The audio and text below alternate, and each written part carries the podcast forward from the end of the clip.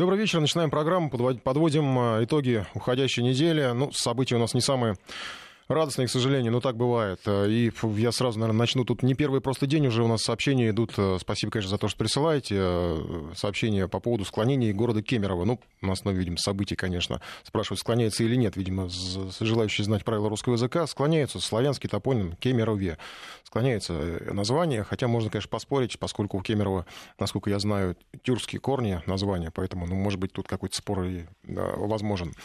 Ну и, конечно, поэтому о событиях в Кемерове мы будем будем говорить. Э, расследование, все, что с этим связано. Э, сегодня пришла информация, фактически э, выясняется, что «Зимняя вишня», тот самый торговый центр, был самостроем. Следователи задержали начальника инспекции государственного строительного надзора Кузбасса Танзилию, Танзилия Комкова. Возглавлял это ведомство. Предполагать, что она допустила появление торгового центра в городе.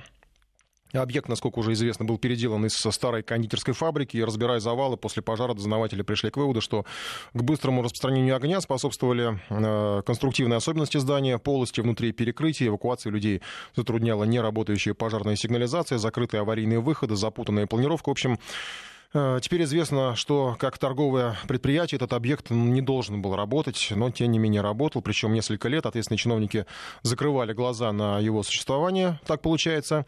Следователи сейчас продолжают собирать документацию, проводят обыски. Среди фигурантов, их, наверное, надо перечислить, э, тоже своего рода итог недели. Это управляющий торговым центром Надежда Судинок, э, технический директор торгового центра Георгий Соболев, глава компании поставщика системы пожарного оповещения Игорь Полозиненко, сотрудник ЧОПа Сергей Антюшин, электрик компании, которая обслуживала всю эту систему, Александр Никитин, гендиректор компании, собственника здания торгового центра в Кемерове Юлия Богданова. Теперь к ним добавилась Комкова.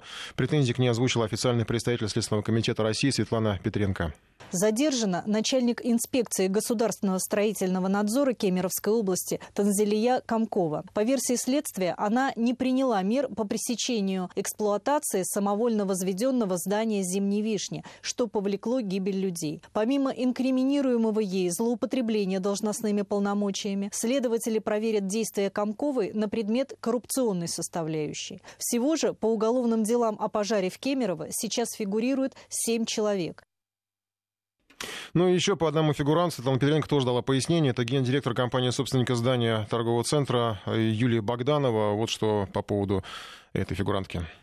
Именно этому предприятию принадлежало здание торгового центра, в котором 25 марта произошел пожар, повлекший человеческие жертвы. В ходе следствия установлено, что Богданова, будучи ответственной за соблюдение пожарной безопасности, неоднократно уведомлялась своими подчиненными о недостатках системы противопожарной безопасности здания. Богданова при этом всецело занимаясь лишь сдачей в аренду новых торговых площадей, не предпринимала никаких мер к устранению недостатков противопожарной безопасности. Следователями проведен обыск у Богдановой. В ближайшее время ей будет предъявлено обвинение по статье Уголовного кодекса о нарушении требований пожарной безопасности, повлекшей смерть двух и более лиц.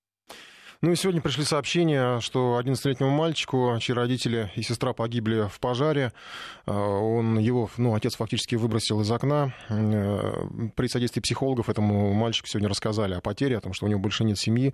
Об этом сообщила журналистам главный подростковый психиатр Москвы Анна Портнова. Сейчас там работает много специалистов-психологов. Ну, в общем, э, родственники, ну и медики э, думали, как сообщить об этом ребенку, не смогли, в общем, долго не решались. Вот сейчас вроде как, по крайней мере, как говорят специалисты, подобрали некую тактику, чтобы поговорить с мальчиком. Э, всего сейчас в больницах остаются пятеро пострадавших при пожаре в Зимней Вишне. Об этом заявили сегодня в Минздраве.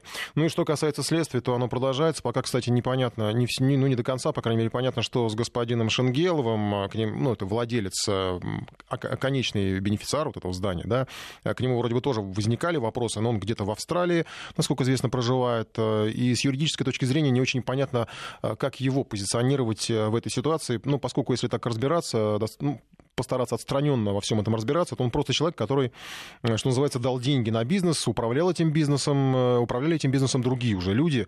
Я просто сейчас не пытаюсь его выгораживать как-то или еще что-то, вообще кого-то выгораживать, потому что это дело следователей, там, решать, кто в какой степени причастен к этим трагическим событиям. Просто если так посмотреть, то вот, ну, допустим, вы владелец квартиры, сдаете ее в аренду, ну и вроде как, наверное, отвечаете за порядочность жильцов, это, которые проживают в этой квартире, но если от них, от их действий кто-то пострадает, то, наверное, вряд ли э, вы будете полную ответственность нести за то, что совершили вот э, люди, которые находились в этой квартире. Хотя, если, наверное, нанесен какой-то материальный ущерб, то, возможно, вам придется отвечать, опять же, как ответственному квартиру съемщику. Но если это такое грубое сравнение, но, тем не менее, тоже я просто к тому, чтобы, что не надо, наверное, спешить с, с какими-то выводами.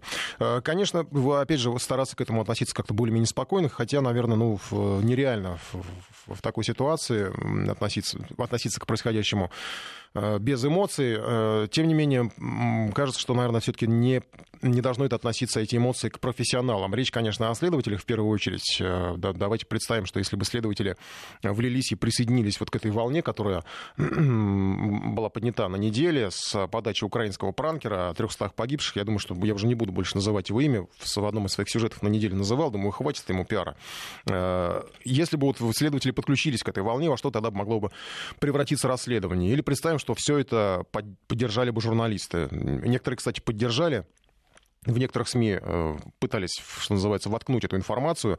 Не знаю, по-моему, э, таких э, журналистов уже можно смело исключать из профессионального сообщества. Речь даже не о том, конечно, жертв много или мало, речь о целях, которые преследовал этот вброс. Цели были насколько понятно, исключительно политические. У тех, кто распространял вброс еще, наверное, и материальный, потому что, ну, если уже тоже мои коллеги об этом говорили, публикация таких фейков в соцсетях, она приносит вполне реальные деньги. Чем выше рейтинг аккаунта, в котором, в котором все это было опубликовано, тем больше рекламы и тем больше, соответственно, денег получает э, владелец этого аккаунта. Денег, конечно, на самом деле немного, там сущие копейки. Все-таки реклама, она вот в отдельно взятом случае не так много стоит. Но вот получается, что ради каких-то копеек, ради 30 серебряников все вот эти блогеры готовы публиковать любую ложь. А потом, э, как некоторые из них делают, выставлять себя искателями правды. И, и объяснять нам, что мы просто хотели разобраться и, в общем, что мы просто пытались э, донести объективную информацию. Никакой объективности в том, что происходило на неделе, конечно же, не было. Э, и с этим, наверное, все понятно, потому что любая трагедия э, для таких граждан это просто хайп. Любая ложь, э, опубликованная в рамках этой трагедии, это такой хайп в квадрате. А те же, кто пытался политизировать э, вброс, э, ну, вообще, наверное, показали себя абсолютно аморальными персонажами, потому что те два либеральных процента, которых, которые еще оставались, должны, наверное, сейчас разбежаться, если у них хоть грамм какого-то сознания осталось. Те, у кого не осталось, сейчас, наверное, их можно найти в либеральных пабликах. Специально перед эфиром изучал все это, с утра просматривал, позже о них, наверное, расскажу, может быть, даже процитирую, потому что ну, там мало приятного, но, наверное, так в, в плане ликбеза ознакомиться, может быть, и не помешает. Пока слова Игоря Вострикова, тот самый человек, мужчина, который потерял всю семью э, в, в этом пожаре, и которого, ну, наверное, можно так сказать, если использовать цитаты из э, тех же э, людей, которые комментировали, которого пытались оседлать вот, во, все, во всей этой ситуации, Э, он э, изначально тоже говорил, мы все видели эти кадры на митинге о сотнях погибших. Э, до него донесли эту информацию, те же социальные сети с подачи того же украинского пранкера. Ну, понятно, что эта информация очень быстро расползлась. Но вот в отличие от многих блогеров, многих из тех, кто Э, кричала о сотнях погибших, ну, в том числе, кстати, и том самом линейном враче, да, вот, который потом уже э, нашли э, в Кемерове граждане, записали с ним небольшое такое интервью, и он признал, что, ну, да, вот я все это услышал тоже в соцсетях, и потом, в общем, как-то вроде должен даже, наверное, извиниться перед, в том числе перед пострадавшими, перед родственниками погибших за то, что я все это подхватил. А что касается Игоря Вострикова, то он, в отличие вот от многих людей, решил сам разобраться, несмотря на тяжелейшую ситуацию ситуации, в которой он сейчас находится, сам решил разобраться, сколько жертв все-таки. И в отличие от э, многих, кто хотел митинговать, э, решил с митингами как-то приостановиться. Э, ребят нам предоставили видеозаписи. Мы сейчас посмотрели, ну, картина в, кор- в корне изменилась. То есть, ну, все, видать, власти, как говорят, так и есть. То есть никто никого не обманывает. А получается, ну, сплошные вбросы идут. Ну вот э, после уже первых этих слов, это, по-моему, если я могу ошибаться, но, по-моему, это было такое первое его сообщение, короткое, уже там поздно где-то ночью записанное. Э, после вот этих слов э, возникло такое ощущение, что кто-то бросил ведро с чесноком и серебряными крестами в толпу вампиров, потому что яд и желчь, которая разлилась, зашипели просто поток обвинений уже в адрес самого Игоря Вострикова. Все это полилось буквально изо всех отверстий. Игорь Востриков, тем не менее, продолжил. Во-первых, по поводу того, что мы марионетки какие-то, в чьих-то руках нами манипулируют. Это очень ужасно, это осознавать. Получается, мы вот эти все три дня занимались абсолютно не тем. И надо было заниматься все-таки нам, как инициативной группе, да, именно вот действиями МЧС. Ну, а нас вот эти немножко, майданчики. Немножко Они нас просто немножко до двух отошли, ну как бы Увели, понимаете, в сторону, чтобы вот направить ну, нас там на администрацию, там, не знаю, на Путина, в конце концов. Немножко сдвинули наше внимание. Вообще не да, но, но все равно, как бы, мы, мы а, Да, ребят, по поводу митингов. Пока без, давайте, без митингов, потому что а, а, администрация здесь при чем наша. Ну, это вот были слова Игоря Вострикова, там несколько журналистов присутствовал на вот этом таком импровизированном брифинге. Ну и, наверное, многие были разочарованы, особенно из, э, я не знаю, ну, как-то принято называть это либеральным крылом, но я не знаю, насколько это уместно. Но вот многие были разочарованы, особенно в Э, в, в пабликах, э, которые тоже, опять же, относятся вот к этим либеральным направлениям. Вот вы комментируете, что если вы самовольно построили квартиру из запрещенных материалов, а потом сдали ее, то должны отвечать. Ну, безусловно, надо отвечать, просто тут надо разбираться, кто э, в, в большей степени задействован. -то. Это были строители виноваты, да, это были те, кто принимал это строительство, или это были те, кто эксплуатировал эту квартиру, те, кто находились в этой квартире, если уж мы так вот, ну, с моей подачи опускаемся до такого упрощенного рассмотрения ситуации. Поэтому здесь тут надо разбираться. А сейчас, что касается реакции э, того самого Э, либерального крыла, то реакция это погрузилась, по-моему, в такой мрак, что, наверное, в пору медиков вызывать. Я сейчас процитирую. Это вот сейчас э, в памяти остались еще слова Игоря Вострикова, да, вот о том, что нас толкали майданщики э, совершенно непонятную сторону и пытались утянуть нас, ну, в общем, как бы использовать, да, он об этом сам говорил. Это я сейчас не придумываю, никто это не придумал. Это слова, которые сказал мужчина, потерявший всю семью, и которого, очевидно, хотели, как я уже сказал, оседлать. Вот сейчас цитаты просто из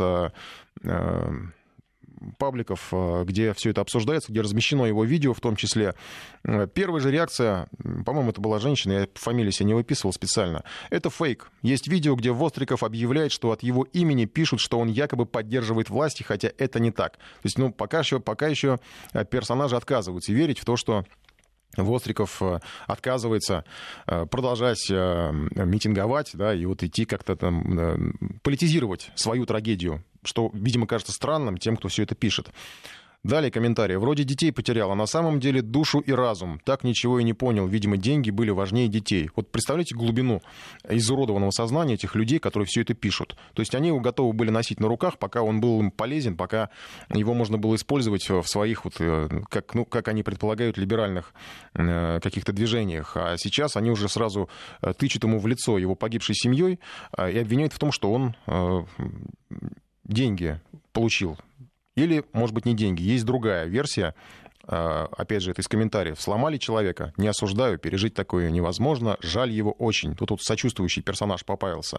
А, еще такой добавок, что не хочу быть разбавленным массой, видимо, раздавленным массой недовольных, но он мне сразу не понравился. То есть вот нашлись уже люди, которые сразу в нем разглядели какого-то такого, видимо, э, человека неспособного, э, которого нельзя использовать. И, в принципе, наверное, правы были э, эти товарищи, которые увидели в нем человека, которого нельзя использовать.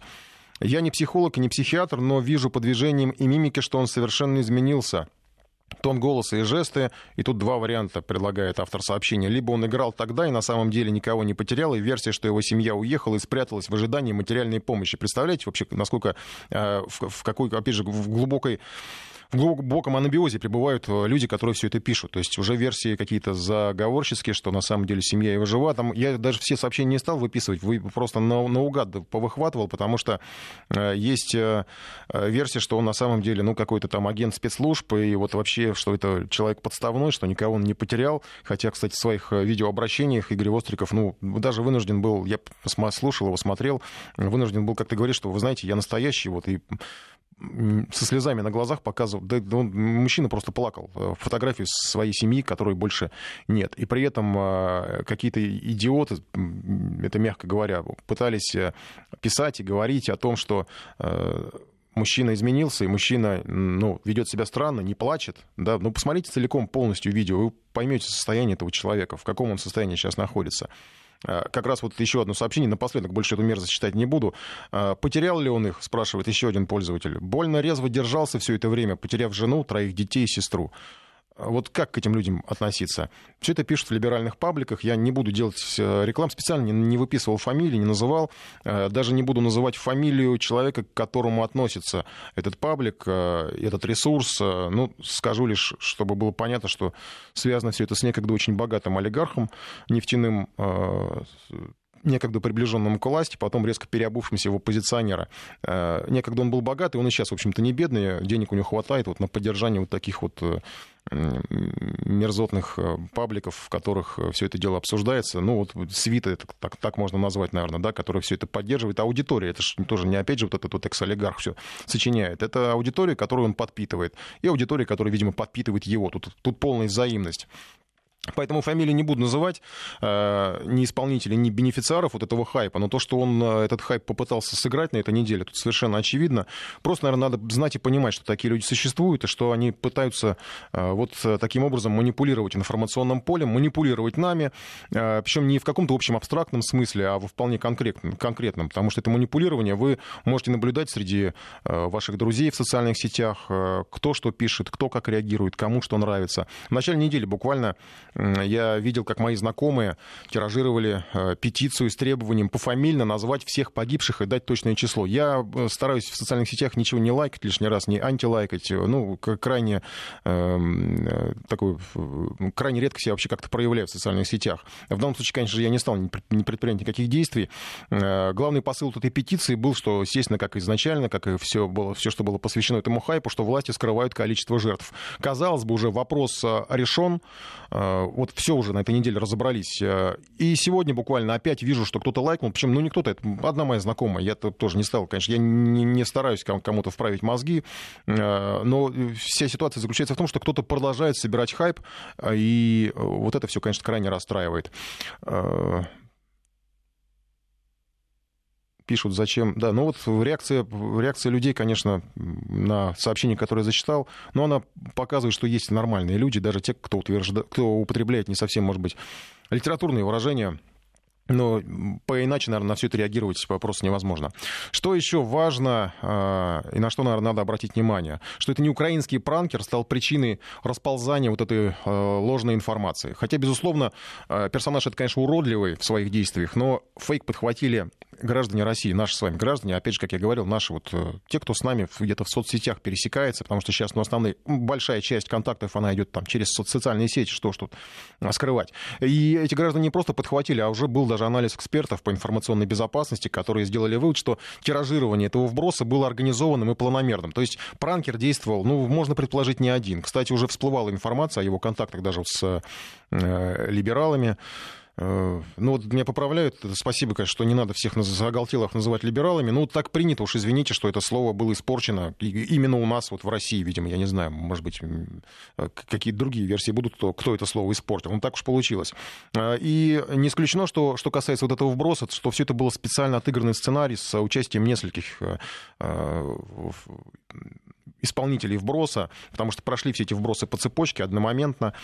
И, наверное, важно говорить именно э, о том, что ну, не, не, не только организаторы, но и надо признать, что многие из, наш, из нас, опять же, из нашего окружения приняли участие во всем этом вбросе. Ну и уже были, конечно, заявления, достаточно, может быть, даже такие, не, не, не знаю, насколько все это подтверждено, но вот э, в Совете Федерации прозвучала фраза, что Запад пытается раскачать ситуацию в России изнутри, используя любые протестные настроения граждан. Ну и ситуация в Кемерове, когда были вбросы через социальные сети, свидетельствует об этом, э, заявил глава комиссии Совета Федерации по защите, по защите госсуверенитета России. Сейчас реклама, скоро продолжим.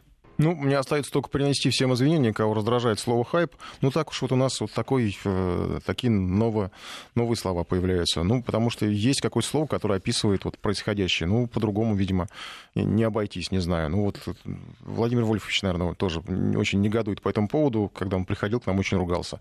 Ну, постараемся больше русских слов использовать. Сейчас э, к другим темам. Это, конечно же, история со Скрипалем, потому что на этой неделе было много новых подробностей. Буквально накануне наш корреспондент в прямом эфире сообщал о том, что Юлия Скрипаль пришла в себя, вероятно, даже она сможет дать показания.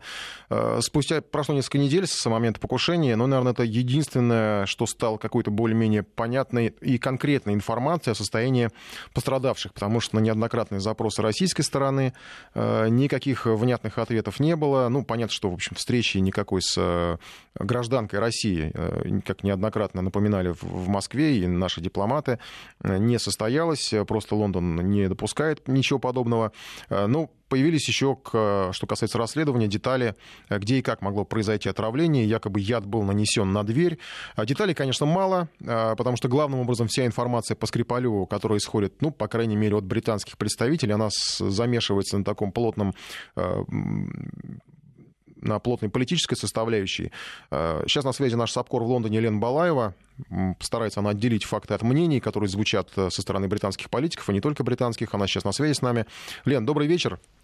Да, Николай, добрый вечер. Давай начнем с состояния э, пострадавших. Есть какой-то вот понятность в этом вопросе? Говорить начали, там вроде было сегодня, что к нормальному питанию перешла Юлия Скрипаль. Вы знаете, это все а, предположения, которые выдвигают журналисты, и предположение первое, и на самом деле единственное, выдвинула BBC, а, накануне, э, во второй половине дня по местному времени, неожиданно совершенно госпиталь Солсбери в лице врача главного этого госпиталя сделал заявление а, в печатном виде, разослал во все СМИ о том, что стремительно улучшается состояние Юлии Скрипали, она идет на поправку, теперь ее состояние не критическое, а стабильное. Э, отец находится до сих пор, э, Сергей Скрипали, в критическом состоянии. Но в этом сообщении не было никаких деталей, оно было очень лаконичное. Там не говорилось, открывает она глаза, узнает она людей, может ли она говорить, общается ли она как- как-нибудь, понимает ли она, что вообще вокруг происходит, где она находится. Вот не было никаких таких деталей. А, при этом госпиталь сам в том же сообщении, э, которое разослал СМИ, э, уточнил, что это единственное заявление, больше никаких заявлений не будет, и просим не э, связываться с госпиталем, потому что врачи возвращаются обратно к своим делам, лечить пациентов, и никто ничего не будет комментировать.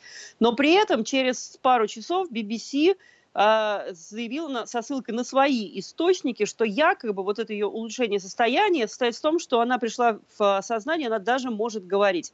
Все, вот больше этого никаких а, официальных и неофициальных версий не выдвигалось. А, мы не знаем, насколько она э, способна говорить. Может ли она просто сказать да или нет, или она уже чуть ли не готовы, как ряд СМИ предположил, давать показания и объяснять, что с ними случилось, в какой момент стало плохо, и, и вообще вот все эти вопросы, которые, ну, в принципе, и, и у следствия, и у обывателя, обывателя, наверное, даже больше, э, накопились за это время. Вот мы ничего не знаем до сих пор. И, э, судя по всему, судя по тому, что э, российское посольство в Лондоне не подтверждало, э, что первая информация к ним э, дошла о изменении состояния э, Скрипалей, Юлии Скрипаль. Э, по всей видимости, вот все эти э, просьбы российских властей к британским властям сообщать о состоянии здоровья российской пациентки в британском э, госпитале, они остались без ответа. То есть госпитали, следователи общаются с российскими э, представителями власти исключительно через э, британские СМИ. Лена, а что касается расследования, ну, кроме того, что дверь, я так понимаю, это главная такая деталь, которая появилась на этой неделе, да? Да, действительно, этой неделе появилась версия, что самая, поскольку самая большая концентрация вот этого отравляющего вещества, которое по версии британской стороны отравили Скрипалей, была обнаружена на двери, а, то, та же самая BBC говорила, что якобы вот максимальная э, концентрация была на дверной ручке. Появилась версия, что кто-то намазал э, дверь, э, возможно, в, в воскресенье рано утром или поздно э, вечером в субботу. Я напомню, э, Юлия Скрипаль прилетела, из э, Москвы в субботу. Ее встретили в аэропорту, привезли домой в воскресенье утром. Ну, то есть, Сергей суть в том, что она Юля... не могла доставить, да, это отравляющее вещество. Да, Лена, но, к сожалению, да. время заканчивается. Спасибо большое, Лена Балаева следит за информацией. Сейчас такой взгляд о том, как все могло развиваться после того, как все это произошло со Скрипалями. Максим Каноненко в эфире. Разговорчики с Максимом Каноненко. Однажды в одном из кабинетов Белого дома в городе Вашингтоне встретились три чиновника. Один чиновник из Государственного департамента США, другой из Центрального разведывательного управления, а третий неизвестно откуда. «Вот», — говорил неизвестный чиновник, показывая собравшимся флешку — «Что это?» – спрашивал чиновник из Госдепартамента.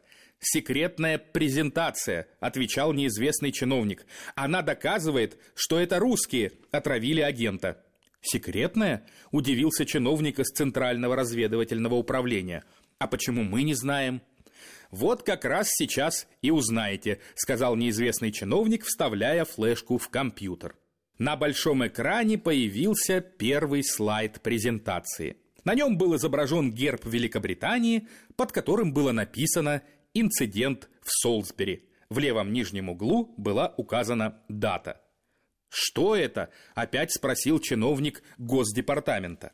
«Это титульный лист», – пояснил неизвестный чиновник, – «чтобы было понятно». Ну и красиво к тому же. Неизвестный чиновник нажал клавишу на компьютере, и слайд на экране сменился. Тут указана полная хронология событий, пояснял неизвестный чиновник. 4 марта мы обнаружили отравленного агента, потребовали у русских объяснений, те объяснений не дали. И тогда мы выслали дипломатов. Логично, кивнул чиновник Центрального разведывательного управления. На экране появился следующий слайд – Россия, вне всяких сомнений, ответственна за все это, читал с экрана неизвестный чиновник. Никакая другая страна не имела одновременно возможностей, намерений и мотива. Никакого заслуживающего доверия альтернативного объяснения не существует. И это логично, снова кивнул чиновник ЦРУ. «Теперь вы все знаете», — сказал неизвестный чиновник, доставая из компьютера флешку. И я надеюсь, вы понимаете, что все это совершенно секретно. Чиновники Госдепартамента и ЦРУ переглянулись. «Ну что же», — сказал после некоторой паузы чиновник Госдепартамента. «По-моему, вполне убедительно». «Отличная работа», — подтвердил чиновник ЦРУ. «А то я, признаться, несколько сомневался, но теперь все очевидно». «Россия должна признать факт агрессии», — говорил неизвестный чиновник. И пока Россия этого не признает, мы будем продолжать давить на Россию. Понятно, кивнул чиновник Госдепартамента. И до какой степени мы будем давить? Пока не признает, повторил неизвестный чиновник. А если она все-таки не признает, спросил чиновник ЦРУ. Не может она не признать, уверенно говорил неизвестный чиновник. Вы же сами все видели. А теперь, извините, мне надо идти и неизвестный чиновник вышел из кабинета. Оставшиеся чиновники в задумчивости смотрели на дверь. «Слушай», — сказал, наконец, чиновник из Центрального разведывательного управления, «а ты не знаешь, кто это?» «Понятия не имею», — пожал плечами чиновник из Госдепартамента. «Ходят тут всякие, не белый дом, а проходной двор какой-то». «А презентация тебе как?» — спрашивал чиновник ЦРУ. «Да ерунда», махнул рукой чиновник Госдепартамента. Британские ученые какие-то. Русские виноваты, потому что они виноваты. Русские виноваты, потому что они русские, поправил чиновник ЦРУ. Но мы это знали и без презентации. Ладно, вздохнул чиновник Госдепартамента, как бы там ни было, а теперь придется что-то делать. Надо же на брифинге что-то сказать. А нам надо будет писать доклад президенту, в свою очередь вздохнул чиновник ЦРУ, что так, мол, и так, действительно, русские отравили агента. Вдруг дверь в кабинет приоткрылась, и в помещение заглянул человек в медицинском халате. «Тут пациент наш не пробегал?» – спросил человек. «Какой пациент?» – не понял чиновник Госдепартамента. «Джеймс Бонд», — пояснил человек в медицинской одежде. «Ну, это мы так его называем, Джеймс Бонд. Он считает себя агентом британской разведки и показывает всем секретные презентации. И доклады секретные делает. Сбежал прямо из санитарной машины. «Дальше по коридору», — сказал чиновник ЦРУ санитару. «Спасибо», — сказал санитар и исчез. Чиновники посмотрели друг на друга и расхохотались. «Ну что?» – смеялся чиновник ЦРУ. «Расходимся?» «Расходимся!» – смеялся ему в ответ чиновник Госдепартамента. Впрочем, перестал вдруг смеяться чиновник ЦРУ. Если он нам эту презентацию показал, то он ее и кому-нибудь другому покажет. Так что меры все равно принимать надо. Не можем же мы не отреагировать на расследование британской разведки. Ты прав, согласился с ним чиновник Госдепартамента. Пойду брифинг готовить. Я уже и тезис придумал. У России длинные руки, им много щупалец. Красиво, кивнул чиновник ЦРУ. Только, кажется, уже где-то было. Неважно, махнул рукой чиновник Госдепартамента. Все уже где-то было. И чиновники вышли из кабинета. Продолжаем программу. Ну, вот была представлена такая инсценировка Максима Кононенко, как э, могли э, сочинять доказательства против России наши западные партнеры. Предлагаю, кстати, наш слушатель заменить слово «хайп» на слово «ажиотаж», но, мне кажется, не подойдет, потому что тоже иностранное слово. Но в любом случае и хайп, и ажиотаж, только уже, наверное, такой политический хайп и политический ажиотаж, извините, что употребляю эти слова, э, присутствует, безусловно, в, и в деле Скрипаля в том числе, только в таком, в, в, уже в политическом, в стратегическом смысле. Мы еще будем говорить о, последствиях э, дела Скрипаля, политических последствиях. Но вот сейчас э, немного, может быть, так начнем, потому что, естественно, следствием, следствием всего происходящего стал дипломатический обмен. Сегодня в, в МИД России уже были вызвана, вызвана очередная партия послов нескольких стран, главы дипмиссий, э, которые предприняли, ну, мягко говоря, недружественные действия в отношении России, высыл, высылают наших дипломатов. И Интересно было послушать э, фразы вот этих вот э, представителей. Э, интересно, потому что говорили ну, практически как, как под копирку. Вот на, прямо на Смоленской площади посол Нидерландов Джонс Босс комментировал ситуацию журналистам. Это не самые радостные новости для нас. Однако мы не высылали двоих российских дипломатов ни за что. Я хочу еще раз это повторить. Была ужасная атака с применением химоружия в Солсбери на европейском континенте. Вот почему мы выслали российских дипломатов. Это была контрмера, с которой нам придется смириться. Ну, очень похоже на то, что говорили и в Лондоне, и то, что говорили в США. Сейчас заявление посла Великобритании в России Лори Бристоу. Мы только что обсудили развитие ситуации вокруг инцидента в Солсбери и те шаги, которые предприняли обе стороны. Не буду углубляться сейчас в детали, но в то же время напомню, что на территории Великобритании было применено химическое оружие, и мы до сих пор не получили от Москвы разъяснений. Реакция и принятые меры десятков стран отражают озабоченность мирового сообщества в связи с инцидентом и, как следствие, нанесенным ущербом в международной системе безопасности. Ну и посол Германии в России Рюдигер фон Фрич. Я использовал сегодняшнюю возможность, чтобы подчеркнуть два момента. Первый. В немецких интересах остаются иметь хорошие отношения с Россией. Интерес, чтобы люди в Германии и России понимали друг друга. Мы остаемся готовыми и открытыми к диалогу. Второе. Что касается тяжелого инцидента в Солсбери. Российское правительство должно предпринять все, чтобы ответить на справедливые и остающиеся открытыми вопросы. Ну, при всей такой дипломатичности всех этих заявлений, я напомню, что более 30 государств э, выразили такое желание подключиться к этому дипломатическому флешмобу. Более 150 э, наших российских дип-сотрудников высланы из, э, из представительств, из наших представительств за рубежом.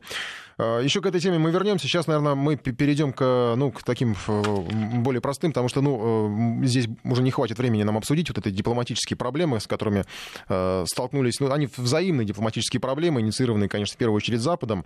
А, сейчас по э, теме сезонной. Сегодня она появилась. Предупреждение от ГИБДД о том, что рано менять э, покрышки, рано менять резину. Я даже хотел просто провести опрос среди наших слушателей. Вы уже поменяли резину? Я спрашиваю, потому что я сам видел буквально в предыдущем предыдущие выходные, как машины в в шиномонтажке уже стояли, уже переобувались. Но ГИБДД предупреждает, что рано все это делать. В апреле это просто, ну, тоже будет рано. И все это, если вы вдруг уже поменяли, то это грозит малоприятными эксцессами. Об отсрочке праздника шиномонтажников материал нашего корреспондента Сергея Гололобова. Рекомендации ГИБДД отсылают к прогнозу погоды. Она пока в Москве будет нестабильной. Нынешнее солнце обманчивое. Светит, но греет еще не особо. Снег тает неохотно. А даже если где и растаял, то утром вода на асфальте вновь замерзает и образуется гололедица. Ездить при ней на летней резине опасно. Да и, кстати, характеристики зимних шин отнюдь не подразумевают, что ими надо пользоваться исключительно при минусовых температурах. Нет, для небольшого плюса зимняя резина тоже вполне подходит, отмечает автоэксперт Вячеслав Субботин. Производители шин прежде всего рекомендуют менять зимние шины на летние при среднесуточной температуре плюс 5 или плюс 7. Ну, скажем, французы, они говорят, что при плюс 5 надо менять. А немцы говорят, что при плюс 7. Ну, то есть каждый рассчитывает на свою резиновую смесь. Но ну, а наши инспекторы понимают, что в апреле, видите, какая погода сейчас, все равно мороз, возможен гололед. Поздней осенью, перед наступлением сезона морозов, автомобилисты активно спорят, какую зимнюю резину ставить, шипованную или не шипованную. В тот момент они думают о снегопадах, снежном насте, снежно-соляной каше и прочих атрибутах настоящей зимы. Но в апреле все по-другому. Если и морозец, то легкий, но зато со скользким гололедом. Вот какой тип зимней резины лучше подходит именно для таких погодных условий, размышляет Вячеслав Субботин. Липучки хорошо работают при температуре минус 15 градусов и ниже. Вот тогда у них свойство проявляется. Шип не всегда проколет твердый лед. В этом все дело. И, скажем, при минус 20, минус 25 липучки могут работать даже лучше, чем шипованные шины. А вот при такой температуре, когда уже, ну, вот все, ноль и плюс, и асфальт теплый, конечно, шипованные шины, если вдруг выскочит на лед, будут работать лучше. Но другой вопрос, что шипованные шины при такой уже погоде, они быстро изнашиваются, особенно сами шипы. Характерные условия апреля, утренний мягкий гололед, его неширокие полосы чередуются с чистым асфальтом, главным образом во дворах. На улицах-то гололед редок, потому что за день асфальт прогревается, и обычно он всегда сухой. То есть ради метра гололеда держать держать шипованную резину. Сомнительно, но раздумья об этом все-таки должны посетить автомобилиста чуть позже, ближе к середине апреля, потому что сейчас погода и вовсе на грани заморозков, так что в любом случае пока стоит прислушаться к рекомендациям ГАИ и не спешить с заменой зимней резины. Сергей Глолобов, Вести ФМ.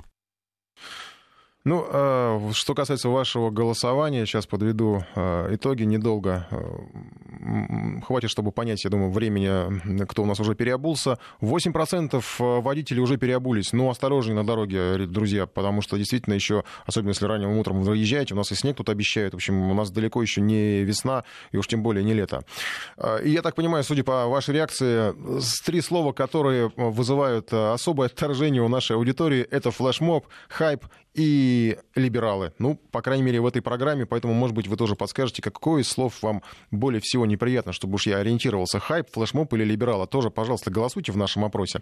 Сейчас а, мы перейдем на... Э, мы еще вернемся и к теме и Кемерова, мы еще вернемся и к дипломатической теме, потому что, э, ну, и ваши отзывы, они как бы, ну, понятно, что люди призывают к таким резким ответам в адрес Британии. У нас будут, и будут, я надеюсь, достаточно представительные эксперты, с которыми мы обсудим международную повестку. А сейчас еще немножко такое, ну, э, это уже около пожарная тема, но она, в общем, в, в эти дни актуальна, потому что у нас уже, ну, кстати, выходные готовится материал о, о таком резком спросе среди населения на огнетушители, но вообще средства спасения, потому что, ну, такие события, к сожалению, не подталкивают людей к таким покупкам, ну, как-то начинаешь задумываться о безопасности. Ну и некоторые пытаются на этом заработать, потому что копеечные датчики, копеечные датчики заземле, э, задымления э, продают по 10 тысяч рублей. Ну, в общем, аферисты воспользовались таким спросом среди людей, которые хотят как-то себя обезопасить.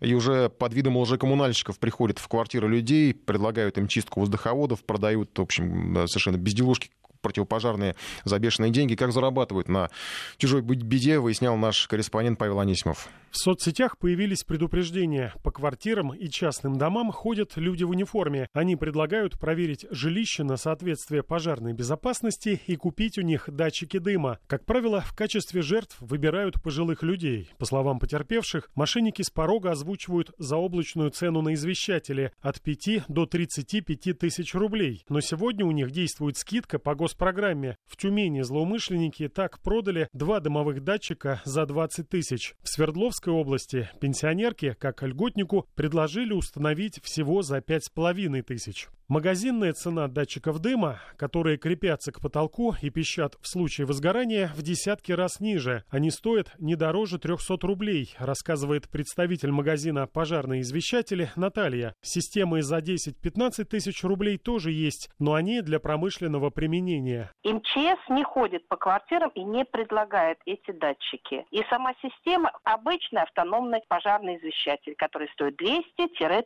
рублей максимум. Если, не дай бог, начинается начинается какое-то задымление в квартире, дым поднимается к потолку и срабатывает датчик, то есть писк такой очень громкий, на этаж хватит. В Хабаровске, Казани и Ижевске появились аферисты, которые выдают себя за представителей коммунальных служб. Они расклеивают объявления на подъездах с требованием обеспечить доступ в квартиры. Якобы ЖЭК вместе с некой вентиляционной компанией будет проверять воздуховоды на пожарную безопасность. Пенсионеры, как правило, пускают в квартиры. После некоторых некоторых манипуляций псевдокоммунальщики требуют с хозяев от тысячи до десяти тысяч рублей, якобы за продувку вентиляции. Представители ЖЭКов говорят, что процедура прочистки бесплатная и ее проводят в плановом режиме, а другие организации просто навязывают свои услуги. Эксперты советуют не пускать сомнительных визитеров в дом до выяснения их личности. Если они представляются официальной организацией, должны показать служебное удостоверение. Слишком назойливых можно припугнуть полицией, отмечает адвокат коллегии Железников и партнеры Вячеслав Голенев. Аферисты убегут, не успев ничего продать. Нужно четко просить документы, подтверждающие полномочия действовать именно от этих организаций. Ну, в частности, это может быть удостоверение, это может быть доверенность, это может быть приказ, да, а лучше, когда это в комбинации. Если такие документы не предоставляются, да, даже при наличии некой формы, просто вызывать полицию, потому что четко может быть попытка проникновения в жилое помещение. То есть это у нас нарушение неприкосновенности жилища, да, это, соответственно, положение Уголовного кодекса Российской Федерации, есть соответствующая статья. Под уголовку попадают и те, кто ходит по квартирам в форменной одежде, не имея на то права, или по липовым удостоверениям. В остальных случаях лжепожарные и псевдокоммунальщики формально не нарушают закон. Жилец сам пускает их в дом и добровольно отдает несколько тысяч за 200-рублевый дымовой датчик. Павел Анисимов, Вести ФМ.